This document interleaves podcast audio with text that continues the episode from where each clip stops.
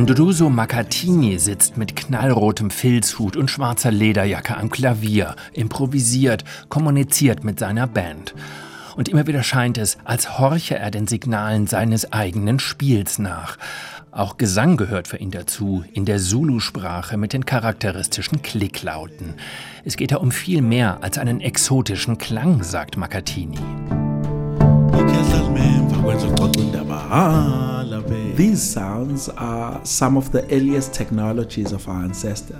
Diese Klänge gehören zu den ältesten Techniken unserer Vorfahren. Sie haben sie benutzt, um eine Richtung zu finden und um Information und Geschichte zu speichern. Diese Klänge sind unser Archiv. Sie verweisen auf eine andere Zeit als der unsrigen. Und immer wenn du diesen Sound hörst, hat das mit der Anrufung unserer Anfänge zu tun. So every time you hear a sound ka, it has to do with the invocation of the beginning. Mama, mama, yeah, mama, yeah, mama. Gonna get it.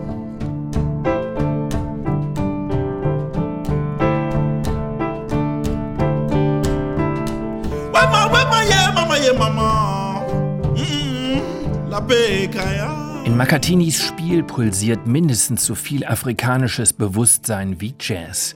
Erst mit 17 Jahren hat er den Jazz als Musiksprache für sich erschlossen, später auch Jazz studiert. Die späte Entdeckung war kein Problem, im Gegenteil, sie war ein Segen. And I think it's a blessing that I didn't really hear jazz up till I was 17. Ich war einfach ganz lange durchdrungen von den traditionellen Klängen. Musikalisches Repertoire war für mich eine Möglichkeit, kosmische Phänomene wahrzunehmen. Die Leute haben mir Musik nahegebracht. Das ist ein Song für den Regen, das ist ein Song für die Geburt, das hier ein Song für den Tod. Die Verbindung von Musik und einem Anlass, einer Funktion war allgegenwärtig. Nduduso Makatini verbindet unterschiedlichste Sphären. Mal verwendet er Zentraltöne, dann bricht er er wieder in atonale Bereiche ohne Puls aus und landet in entrückten Passagen, die an John Coltrane erinnern. Mal schimmern Strukturen durch, die auf Zulu-Gesänge zurückgehen, mal hymnische Akkordfolgen im Stil seines Vorgängers Dollar Brand.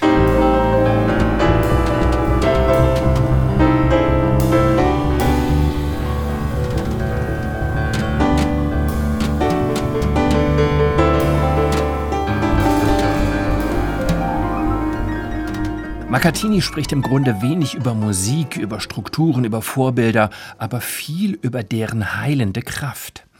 Seine Großmutter hat ihm schon als Kind Heilkräfte attestiert. Später wurde er zum traditionellen Heiler ausgebildet und dann erst zum Jazzmusiker. Darin liegt der Unterschied.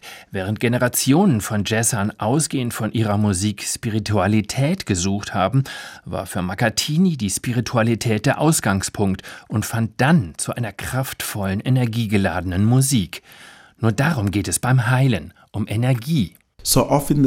Ganz oft denken die Leute, ah, er ist ein Heiler, also wird er mich heilen. Aber es geht vielmehr darum, dass er einen Raum öffnet für eine Anmut, die die gebrochenen Teile unserer Seele, unserer Körper wieder aufladen kann. Und Musik hat die Fähigkeit, den Geist der Menschen zu harmonisieren. Das ist der Grund, weshalb es mit Musik leichter ist, zu heilen. Mit diesem Wissen ist Makatini überzeugt, die Geschichte des Jazz muss neu gedacht werden. Sie ist keine Erfindung der Amerikaner.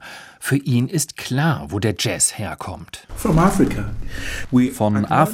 Wir erkennen an, dass sich Jazz von Amerika aus manifestiert hat, aber wir können nicht den transatlantischen Sklavenhandel ignorieren und von wo die Leute stammen.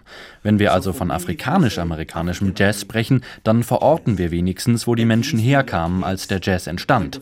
Sprechen wir aber nur von amerikanischem Jazz, fürchte ich, dass wir der Geschichte Unrecht tun. Injustice to the history.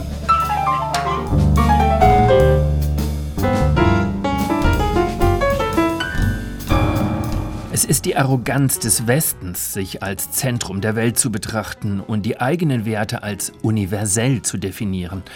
Makatini setzt dem das Konzept des Pluriversalismus entgegen. Weg vom Eurozentrismus, weg von der Hierarchie, weg von der Hegemonie. Er plädiert für die gleichberechtigte Koexistenz der verschiedenen Kulturen.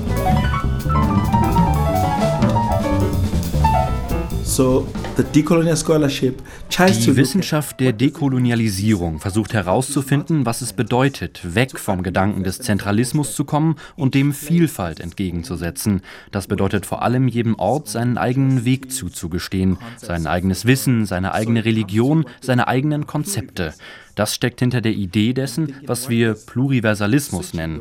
Was könnte das Zusammenschalten dieser Kräfte alles bewirken? Diese Idee finde ich unglaublich spannend. It excites me, that whole idea.